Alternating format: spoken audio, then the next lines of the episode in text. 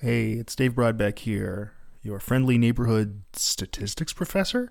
So, this is a lecture for the 22, winter 22 academic year or term, um, and it is Psychology 3256, Advanced Univariate Statistics. We used to call this course um, Design and Analysis 1, which is clearly the stupidest course name ever had by any university for a course. So we, we changed it. Uh, so it's advanced univariate statistics. It's mostly just analysis of variance. Anyway, I'm starting to ramble. I hope you enjoy this. It's an advanced stats course. The chance of you enjoying it is vanishingly small, but I hope it's instructive.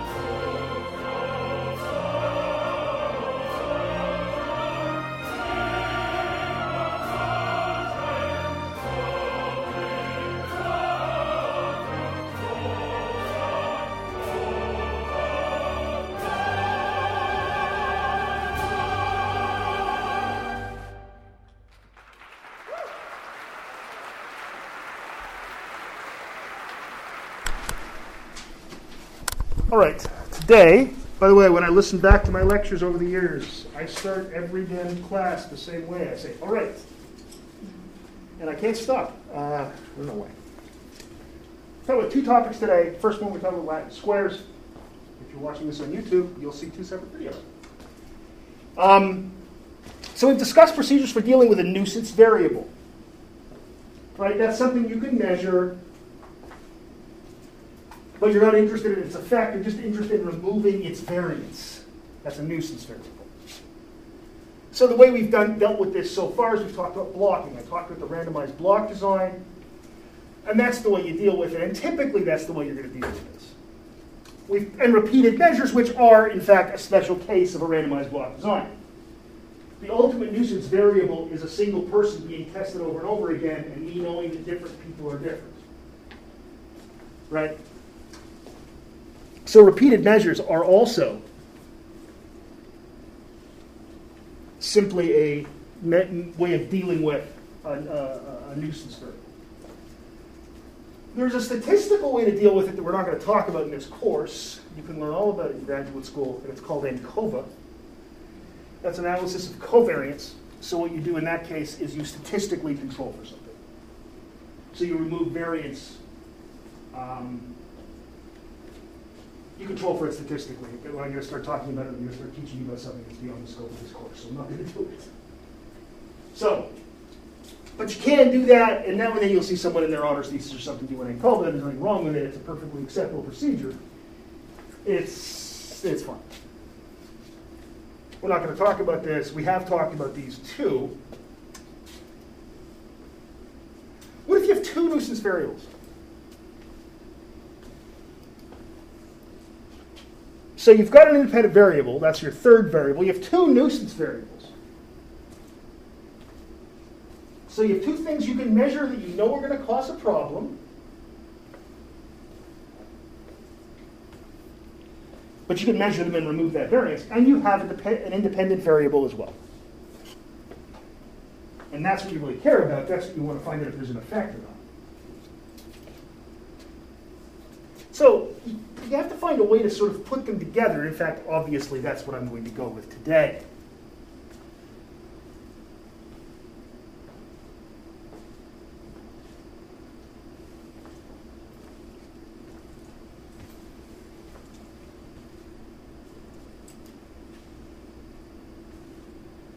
So if you put one no, one no, one row in a nuisance, uh, uh, uh, put a nuisance variable in one row like usual, and then you put another one in the columns, and I'm apparently way too excited about this, note all the exclamation points.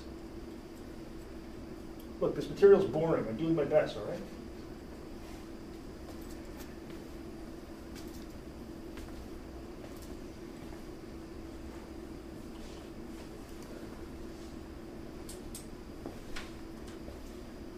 I can think back to one student of mine, this is, I've, I've, I think I've supervised ninety-eight honors thesis projects in my career. That's right. Uh, I counted it up when I applied for promotion a couple years ago, and I, I, it's something like that. That was fun, by the way. You know how it works in academia? You don't just get promoted because you're good at something and your boss says, here, here's a, here's a promotion. You have to like sort of literally reapply for your job. It's a lot of fun. Um, so you write a two hundred page document. It's great. You spend your whole, now, look, I shouldn't do that. A very good job. But no one just walks up and says, hey, you want more money? But one of my students was looking at smells. And she was interested in, are people able to detect dangerous, noxious smells, which we, we, we are good at, right? But do they, how well do they detect them if they're mixed in with non-noxious smells? So what if you had the smell of toluene, which is um, the stuff that's in uh, contact cement? It's dangerous. There's a reason it's, it's not good. And blueberries. No, no, so it smells good. So she had all, she had eight. Was it eight? Yeah. She had eight different smells that were nice smells, eight different smells that were bad smells. So she thought, how am I going to test this? Am I going to need an eight by eight factorial design? So, and let's say you need 20 subjects per group. So suddenly she needs 320, and oh, there's not enough psych students. so there's no way she can do this experiment. But it was a really cool idea. And I said, well, why don't we put eight of the smells in a row, eight of them in a column, and then we'll just need to test a small number of people. In fact, we'll just test eight people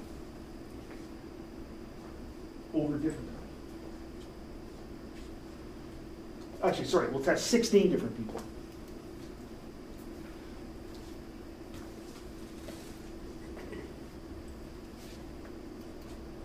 So you get something like this.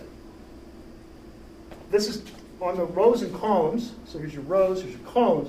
You have four different levels of one nuisance variable, four different levels of another nuisance variable, and I apologize for these being A's, B's, C's, and D's because those, so far those have always been what?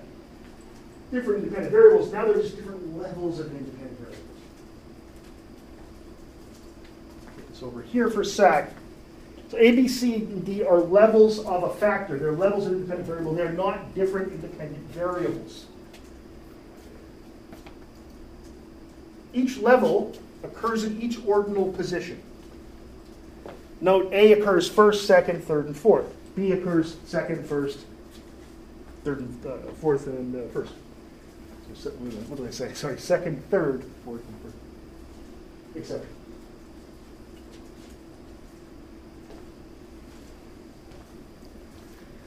So, like I said, these are pretty rare. I've had one student ever do these things, do one of these.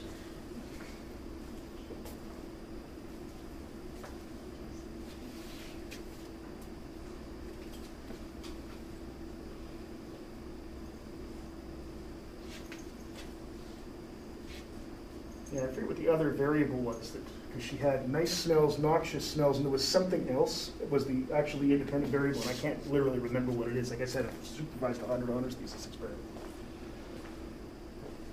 But instead of needing hundreds of people, she needed 16 people. Right? It's a really cool experiment. So each row and each column have one level each. Is called the Latin square. It's called Latin square because the Romans used to do these, um, they're basically kind of like math puzzles. They were kind of like uh, classical era Sudokus, in essence. So that's what they call Latin squares. So do you understand the design before we get any further with this? Because it is a weird research design. Like I said, it's a perfectly acceptable one. It just it's extremely rare that you run into it. And I professionally run into it once. When I'm old enough that I, my son turns 21 today, so I can tell you that I'm old. My daughter who's visiting is 28. I have children older than people in this room, and I've done ran into this once. And I'm not saying that that freaks me out a little bit, but it freaks me out a little bit. Teaching intro psych in Newfoundland, I was 36 years old. I looked out and I went, "Oh my God!" I, am sorry, actually, I said, "Holy shit! I'm t- I'm literally twice your age." And I just went back into the time will come when it'll be three times, and it's not far away.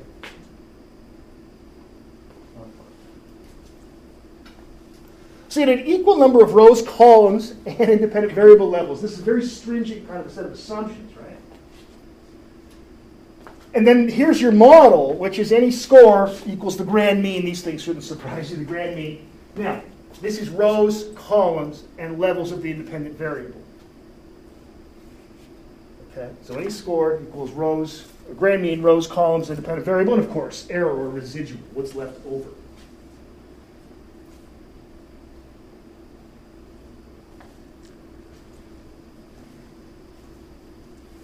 This should tell you a couple things. Take a look at this model. Do you notice anything about this model that should we should have to pay attention to when we're when we're doing an analysis like this? Take a look. What do you, what, do you see? Anything there that maybe is out of the ordinary?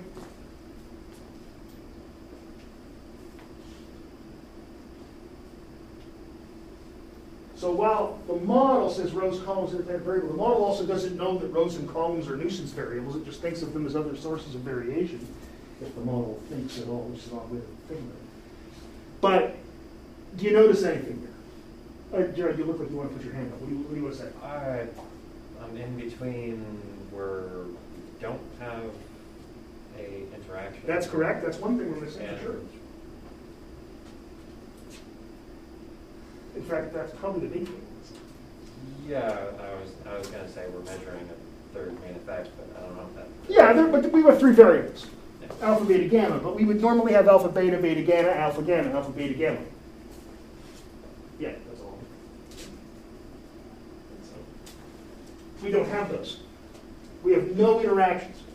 And you can see why, because to have interactions, you need every level of a variable occurring with every other level. This design is specifically made so you don't have to do that. Like I said, my student, uh, Jen Sushro, didn't need 64 different cells, she needed 16. So she had 16 subjects instead of, you know, whatever that. Yeah. So to put that together, um, we are using a design that purposely gets rid of all of the interaction so we don't have to worry. Purposely, you know, is one way to put it. It's, it's a design that assumes there aren't any. So you have to be sure there aren't any, because the only place that error can go is over here, into the error, into the, the epsilon error. The only place it can go, and as you can probably guess, we're going to test everything with epsilon. So if that gets bigger, it makes the f smaller, and we want a big F. So you want to make sure you have no interactions. And it's hard to know you have no interactions when you literally don't have a design that can show you interactions. Like it can't show you them and you can't even really get it through exploratory data analysis. So you better be just damn sure there aren't any. That's why you read the literature. if you read the past literature and see that these things ever interact, and they, don't, then you're fine. If there are interactions, it's going to make the error term bigger, which is going to make finding it significant f harder. So it's going to make, if there are interactions, you're going to be more conservative, which is nice, because at least you're not going to make a fool of yourself and say things that are there that aren't there. You might miss something that's real. So this is a very, this, there's a reason I've seen it once in my career, and that's because it only works in extremely specific circumstances. The analysis of variance table looks like this. You got three sources of variation, rows, columns, and the independent variable. And there's something left over, we're going to call it residual. And the degrees of freedom work like this. You have p rows, p columns, and p levels of the independent variable. You have p minus 1 degrees of freedom for rows, columns, and IV. Your residual has p minus 1 times p minus 2 degrees of freedom. And your total is the number of observations minus 1, because that's always what it is. So if you ever see it on a quiz, or on a test, like the well, test, the only thing left is the final, but if you see one that says rows, columns, independent variable, that's a Latin square. And you should look at that and say, I know that's a Latin square, now I just have to work out what the design looks like. And if I see that the p minus 1 is 5, well, that means it's a, and if these are all 5, 5, 5, and what would this be? This would be 5 times 4, so 20. Yeah, that's right. Well, it's got to be a 6 by 6 Latin square. There's nothing else it can be. Yeah. Um, sorry, the alpha was rows and beta was Columns. columns? Yeah.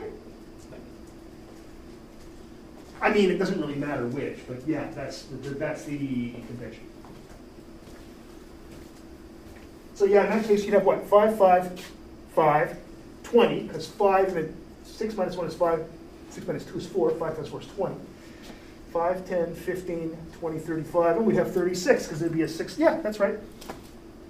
Because you look at that right away and say, that's a Latin square.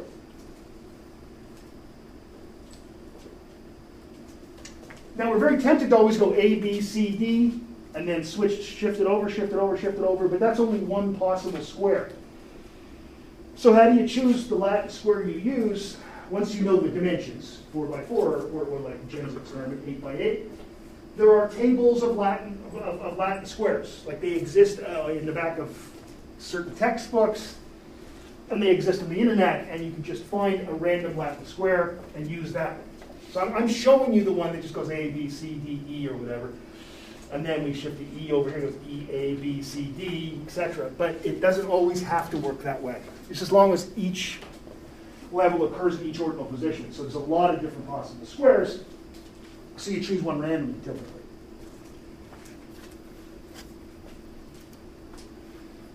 As I said, these are two quick ones today. Sort of just mopping up at this point. Mopping up analysis of variance. So these can be really useful designs if you meet their very stringent assumptions. So like I said, uh, and you can look it up if you want in the library. You can, honors thesis experiment done by Jen Sushro in about 20, Jesus, 2007, maybe 2008, something like that. I don't know. And her design met the, so we said, yeah, let's just use a Latin square, what the hell? So she did an 8 by 8, she had 16 people instead of a, like an 8 by 8 Latin square, instead of an 8 by 8 design with 64 cells. Let's say 20 subjects per cell, suddenly we need more subjects than we have students university. So we couldn't have done the experiment any other way. There have to be no interactions. Uh, Jen did a lot of reading uh, and, and found out that no, these the, the, the variables that she was interested in didn't tend to interact. They were quote additive, as we say. So it was no worries. So an equal number of rows, columns, and levels of the independent variable. But if you have those, you're, you're gold. These are really good designs. Unlike the hierarchical one I talked about last week, which is like, just don't do this. Unless you have to. This is fun. Chances are, though, you're going to run into it hardly ever.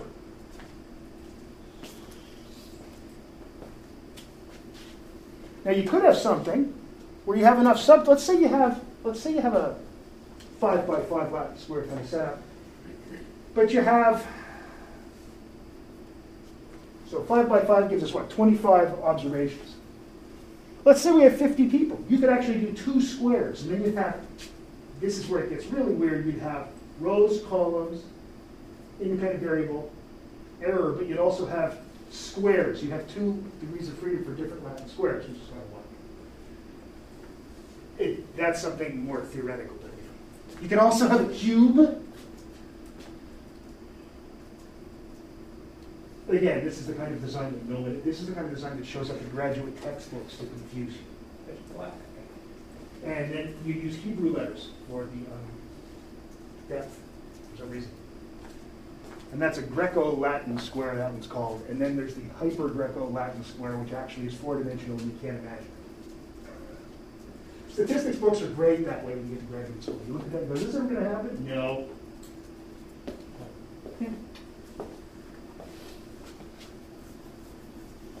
All right, questions about Latin squares? Don't worry about hyper-Greco-Latin squares. I'm just telling you those things exist.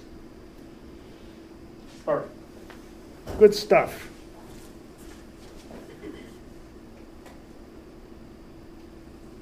So, that's Latin squares. This. Here we go.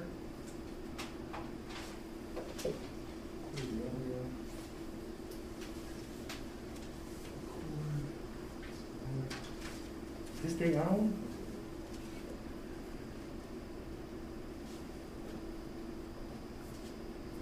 Okay, today, not today, but, well, it is today. It it sound like this was the first thing I'm talking about today, and as you know who are sitting here, this is the second thing. Talk about unequal cell sizes and empty cells. Unequal cell sizes and empty cells. Okay. Most designs assume equal ends. Just how it works. You'll note that I'm always showing you that. It's like, what's n equal? And I don't say what's n equal here, what's n equal here, what's n equal here. I just say what's n. It's best if they're the same size. It makes analysis, it makes post hoc tests especially a lot easier they're the same size.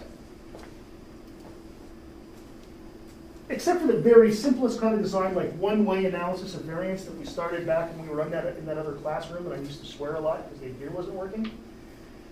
I think I threw something at one point. Um, no, I almost threw something. I stopped myself. Because I have uh, a filter. Hard to believe, but it's in there. But we talked about that, and we, we had, you can have unequal cell sizes, they're no big deal. But most designs assume equal ends, and you know, considering everything, it's about variance, and variance depends on n. Think about how, you know, when you calculate a mean score, which is the variance, it's always got something about the observations minus one, the total. Yeah, it's about variance. Variance depends on number of observations.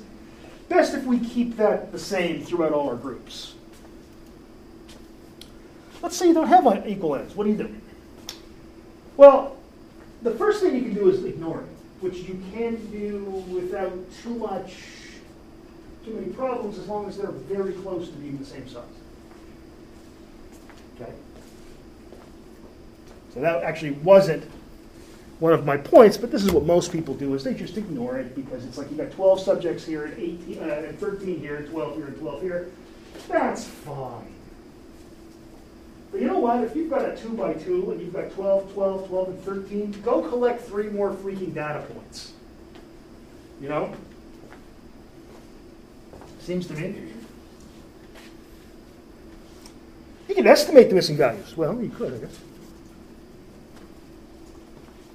Yeah, I guess you could. Use the mean. So maybe use the mean of the median, perhaps, to measure central tendency. Uh, in fact, SPSS, there are you can deal with missing values in a lot of ways. One of them is to say you tell it to put the mean in. Do you want to put the grand mean in? Do you want to put the mean for A1 or whatever, or mean for A2, whatever it's missing, or do you want to have, do you think it should be, I don't know. It's not actually an easy thing to do. At first blush, it's like, yeah, just put the mean in. Yeah, but the grand mean or mean? I don't know. And there's a lot of different ways to mathematically do this estimates. It's not like it's wrong to do this. I- would prefer you just either ignore it or put it, or just go collect a little bit more data. Um, but like I said, do you include the interaction or not? Because if there's an interaction, let's just say it's a two by two, just something very simple, and you're missing one data point, and it looks like there's an interaction, but what if you thought, well, maybe that one data point would take the interaction away or something? So what do you do? I, I don't know. It's a tough call. It's a very tough call when you have um, unequal cell sizes about what you're going to do to fix them. But no matter what you do, you've lost degrees of freedom. So you, when you add in an, an estimated value, which is not a bad thing, um, I would, personally I would instead go collect more data. But if I couldn't and I really needed equal cell sizes, I might estimate them, but I would keep in mind that if I add a variable, a value that I've just estimated, it's not like that increases my degrees of freedom. So let's say I had, you know, four, four, four, and one. So four subjects, four subjects, four subjects, and one. So uh, right now I've got 13, but what I'm really hoping for is 16. So I estimate four values, three values to get make it four, four, four, and four. I can do that. It's not ideal, but I can do it. But I don't now have 15 degrees of freedom. I still have 12 because I made those other ones up. There was no freedom in those numbers. I made them up. The numbers were not free to vary. So when I say lost degrees of freedom, you haven't really lost them. You just haven't gained any when you estimate. And I think intuitively that makes a lot of sense. Um, I can tell you though that I once, when reviewing a paper for a journal, saw that somebody had done some correlation that didn't work. Like it wasn't significant. So what the authors did is they said, we then used the following procedure, and I forget what the procedure was, to estimate another 20 values. That's fine. That's perfectly fine. I guess it's, it's a little weird. Why don't you just go collect more data? But fine. Then they did the analysis, assuming they gained all these degrees of freedom. No, that is wrong.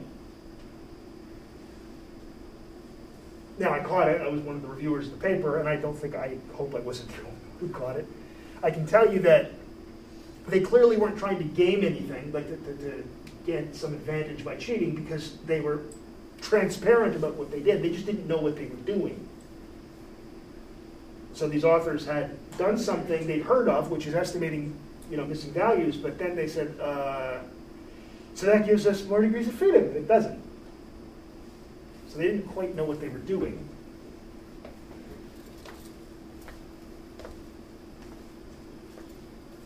And I was very tempted in my review to write, to write something very snarky, but you try not to do that because it's not really nice.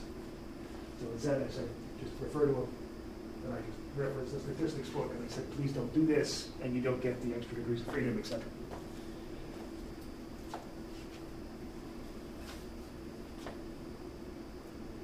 I'm only snarky in reviews to my friends. Like if it's a friend of mine's paper, and I'm reviewing it, and they don't know it's me because it's all blind.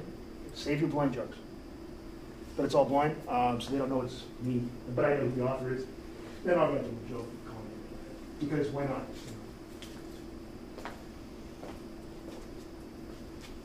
Not everybody, if you don't know me, you don't know that I'm just kidding when I say something. So you always have to be careful. Reviews now for NSERC, the Natural Science Engineering Research Council that funds research, they actually now say no sarcasm, please, and I like to think that I, I made that happen.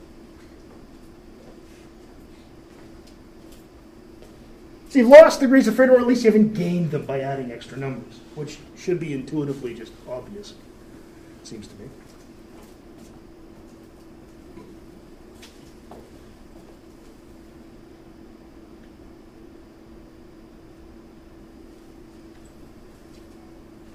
There are other ways to do this. So most of our analyses that we've talked about, in fact, everything I've talked about up to this point, we use something called type 1 sums of squares. which should tell you something.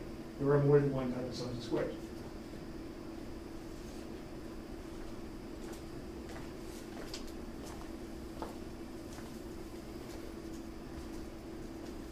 Type 1 sums of squares are weird, even though they're intuitively appealing type 1 sums of squares that I've been showing you, you know, sum of this minus this squared divided by this, or not divided by, because it's sums of squares. Um, when you calculate those, if there's an interaction,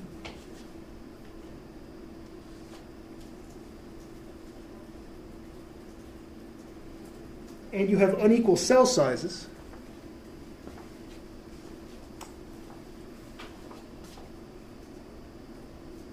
make- it, there's a problem with the, there can be a problem with their estimate. I'll just say that. With, with, with the way how they estimate variance. And if the ends are equal, by the way, for all the groups, they're fine.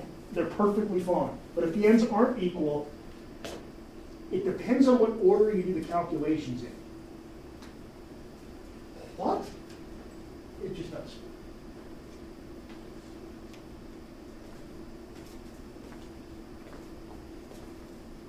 You'll see why when we talk about regression, because we'll talk about type 1 and type 3 sums of squares. The point is, this can be an issue. The nice thing is, um, when we do our, I've taught you with type 1 sums of squares because that's intuitively correct. And it still is correct if the number of ends are equal. Um, our software doesn't use type 1 sums of squares. So when they're unequal, they're bad. If they're almost equal, as I said, they're probably going to be close to correct.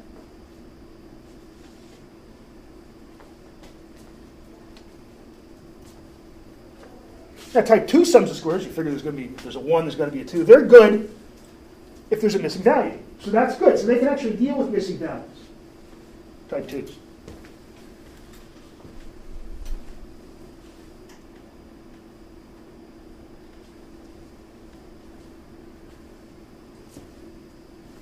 Type 2s do a thing where they count for incremental amounts of variance. So you put type, when you type 2, it says, okay, we've accounted for all the A. How much extra comes from adding B in? And again, we'll talk, this will make a little more sense when we talk about regression. But the way they work is just somewhat different. So, and they're fine if there's no interaction, but if there's an interaction, again, there's a problem, even if there's unequal cell sizes. They're great for unequal cell sizes unless there's an interaction. Yeah, go ahead. Uh, so when we were talking about Latin squares, I assume when you sums the squares, you got your analyses for that would be type two and. No, No? no, let's, Wrong. you're, no, you're overthinking it. Oh, You're overthinking it. So your type ones are what, when I show you things like uh, the sum of uh, a column means minus the grand mean, those are type one sums of squares. Type two sums of squares, and type three sums of squares, and type four sums of squares, yes, there's still two more, are all done with matrix algebra.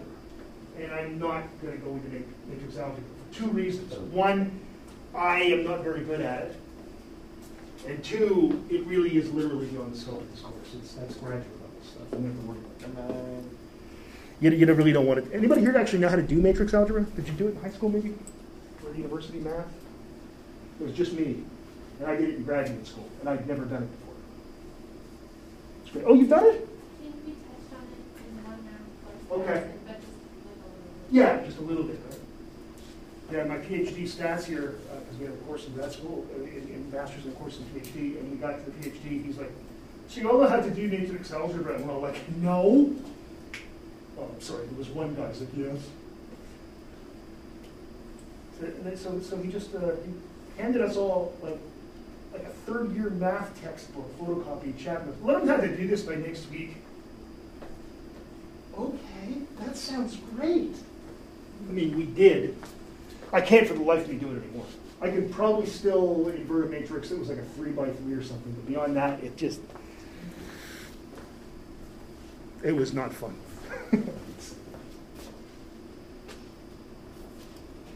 now, type threes, which is in fact, if you don't know there's a interaction or not, type threes are pretty good. They actually you use type threes, you're safe. If you got miss, if you got some missing values, unequal cell sizes, and in fact, our software uses type three sums of squares. Even though I've taught you about type one sums of squares, you say, Dave, that's not fair. Um, it doesn't really matter Because if you have equal cell sizes, type 1s and type 2s and type 3s are the same. So they actually come up with the same solution. That too. So that's not a problem. So I, I can teach you type 1s because that's how analysis of variance was developed with type 1 sums of squares, and also because I think it's intuitively the most pleasing one, which is varied deviations of scores from means. But it has this assumption that's built in that the ends are the same size. And if they are the same size, the type 1s, 2s, and 3s all come up with the same solution, which is beautiful.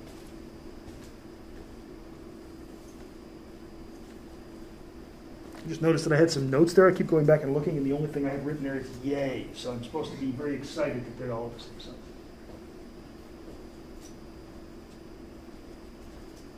So our software uses type 3s because it's, it's a nice, it's, it's a way to make sure if there are, are unequal cell sizes, it's still fine. Okay? So that's good. So in fact, if you look at a, the output from, you, you know this from watching the videos that I made about SPSS, that when you do anything beyond a one-way analysis of variance, you're using something called general linear model. That's the procedure. You're not using this, the compare means procedure. And in SPSS, and when it prints out, it actually says type 3 sums of squares. Right? You can actually get it, have it give you the type 1s, 2s, and 3s, 1s uh, and 2s as well if you want. You can choose those. Those are options, but nobody ever does. We all use type 3s because, frankly, they work. So we have taught you from type 1 sums of squares because they make the most sense, and that's where variance comes from. But when the machine does it, it uses type 3s because that it gives us an extra bit of safety if we have unequal ends. Okay. So you can see here, this is uh, I just I, this is an analysis I did using type 1, type 2, and type 3 sums of squares. And you can see that we get somewhat different values because we have different, different uh, numbers of subjects per group. This is just something, I just want to actually double check what I do have here. Not, nothing. I just made up some data and ran it, type 1 analysis, a type 2 and type 3 with different ends. So there's different numbers of subjects per group, and this is, uh, what's that look like? What do we got? We got A, B by A, and A by B. Yeah. Okay. And this is telling us that this is the A effect, this is the A effect given a B effect, and A effect given a B effect, an interaction. Doesn't matter. A, B, A by B. And you can see they're subtly different. So I'm just trying to prove to you that I'm, I'm not just making this up, that they come up with different solutions. So they're subtly different. Now, oh no, there's a fourth one? These work with empty cells. You've got no data in one cell. So this would be like if you had a 2 by 2, but then you had a missing value. And I'll show you an example of that in a sec.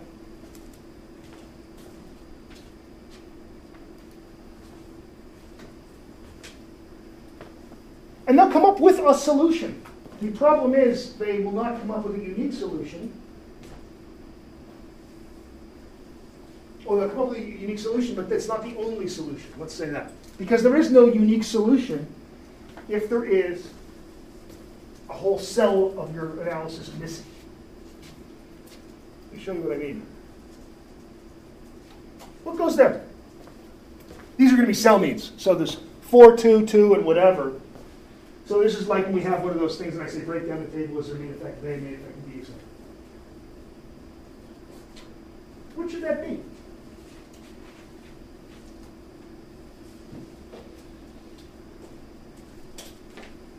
Oh.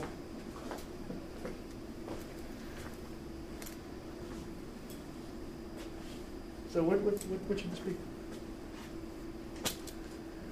A lot of people say four because they like symmetry.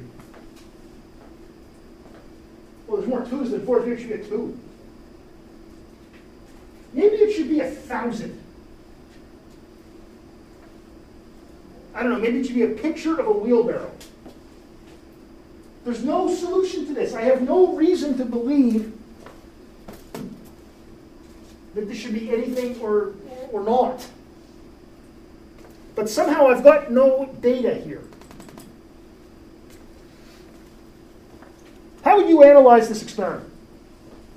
We have two levels of A, two levels of B, but somehow, because we weren't, I don't know, paying attention, we never got anybody in the group A2, B2. What would you do? Let's, let's do this a little thought experiment. So instead of guessing what the number should be here, I don't know what it should be. Like, I, I don't know. I can't make up. I can make, all numbers are possibly correct. What's a, what's a way to analyze data like this?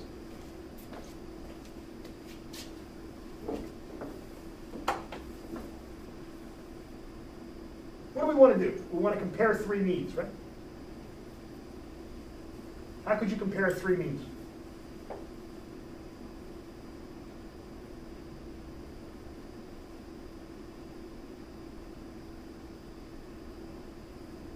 Anybody have any thoughts on how you can compare three means? Jared, go ahead. Looks like your hand up. I didn't actually, but I was Okay. kind of having a thought. Okay. Other thoughts before I make you Right. think? Crazy idea of using one way I know. Yeah, that's what I do. It's literally exactly what I do. Or I go, actually, the first thing I do is go, I go collect more data. The first thing I do be like, oh shit, I forgot to collect A2B2. I better go get some subjects and collect more data. But if not, yeah, look, am I going to find an interaction with a one-way ANOVA? No. That's not going to happen. But I don't have any numbers here, so I can't guess if there's an interaction or not. Is this going to tell me if there's a main effect of A or B? No, it's not. But it's going to tell me at least the three groups differ. And that's, I'm going to salvage it that way. That's what I would do. I mean, the first thing would be to try to get the data, because frankly, let's, if we're interested in the interaction, let's go see if we can find it. But if I can't, what I'd do is I would do a one-way analysis of variance between three groups. It would be less than ideal if I was actually looking for interaction, but it also just would be life. Um, now, I have run into this in my life, not with my own data, but I told you the other day about one of the ways you can make a little money in grad school if you're into statistics.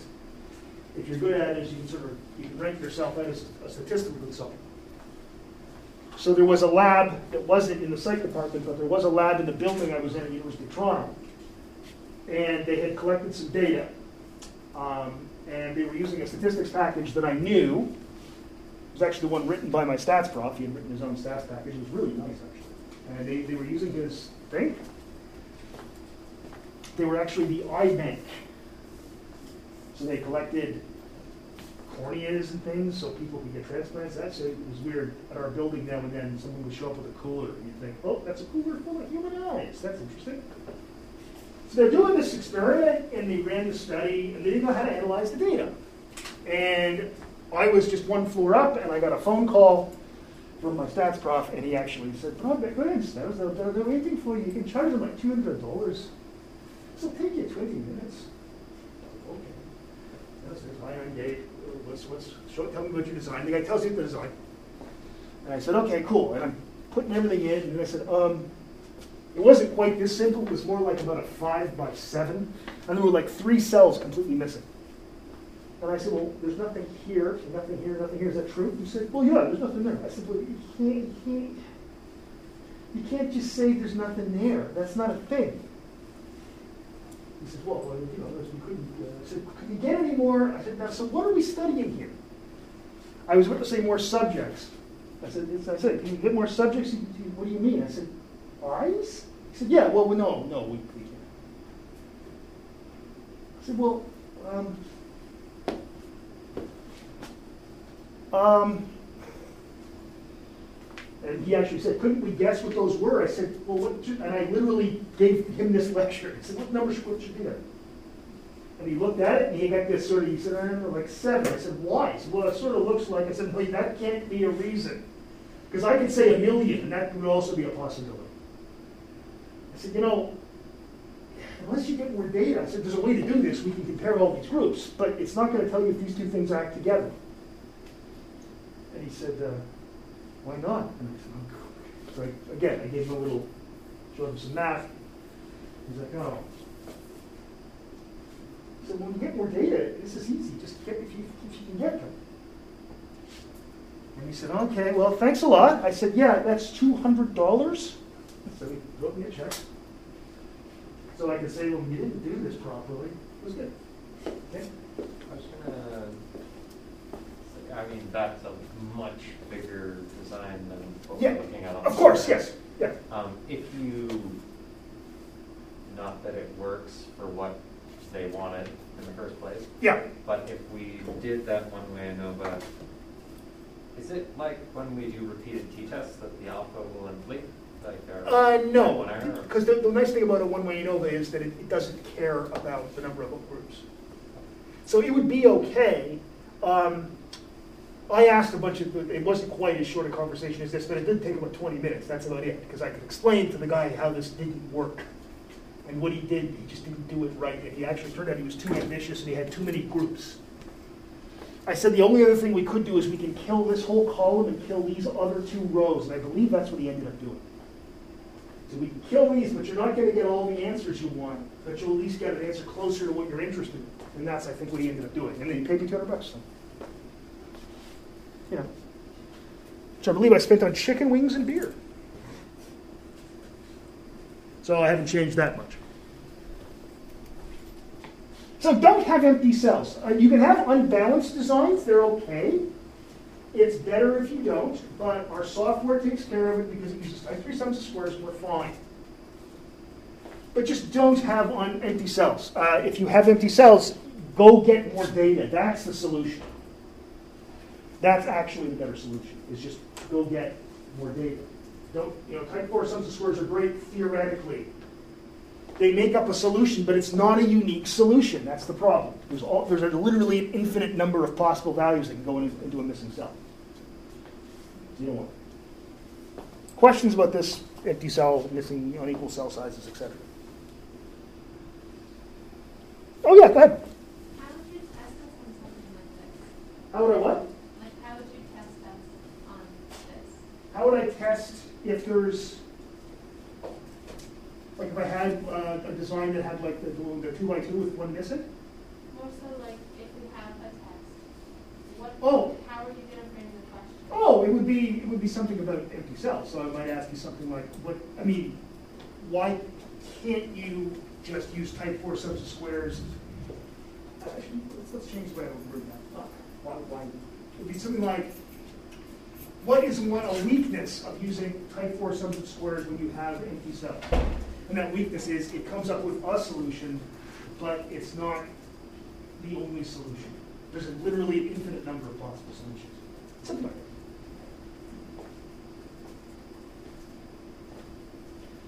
I also wouldn't worry a great deal about that. This is something you should know about, but it's not something I think most of you aren't going to have anything, you have designs like that, and if you did, your honors thesis supervisor is not going to allow that to happen. If, and if he or she did, they would get mocked for the rest of their lives by me. So they, they don't want that. So, answer two, using type four, just don't make it necessary. Yeah, the be- really the best way to, if I said, how would you deal with empty cells? Your best answer would be, don't have them. Collect more data. And if I in the question, but you can't collect any more data, you can say something like, there may be other techniques, like turning it into a one-way analysis of variance. Or if you had something like, let's say a five by five and one column and row had missing data, just remove those, both those columns and then run the, run the, that point of four by four right? Because if we have like a five by five, and we have a missing cell, we can just kill a whole column, kill a whole row. You hate throwing away data. I mean, it- it's, it's, but it's better than making up data, it seems to me. At least it's intellectually honest. It seems to me that estimating values for empty cells is, it's getting, you're getting very close to doing something that I consider misconduct even if you were using a mathematical technique, it's still like, just don't do this. Don't do it. Design better experiments. Good questions. Other stuff. So let's. stop that. All right. Um, stop this one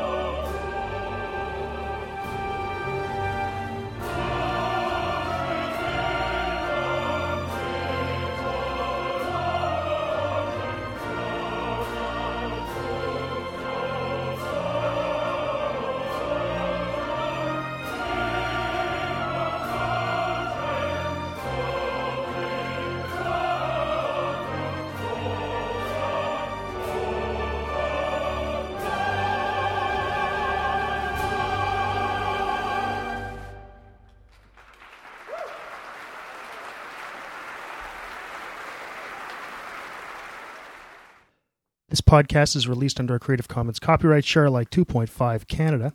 Uh, feel free to redistribute the information as you see fit, but please don't make any money out of it. And if you do, you got to tell me because I'm reserving that right. Giving up all the other ones, including uh, mash it up any way you want, okay? Um, also, of course, give me attribution. If you want to get a hold of me, my email address is dave.brodbeck, B-R-O-D-B-E-C-K, at algomau.ca. My website is people.auc.ca slash brodbeck slash blog. Uh, most of the music, uh, all the music's PodSafe, and most of it comes from GarageBand.com or the PodSafe Music Network. See you next time.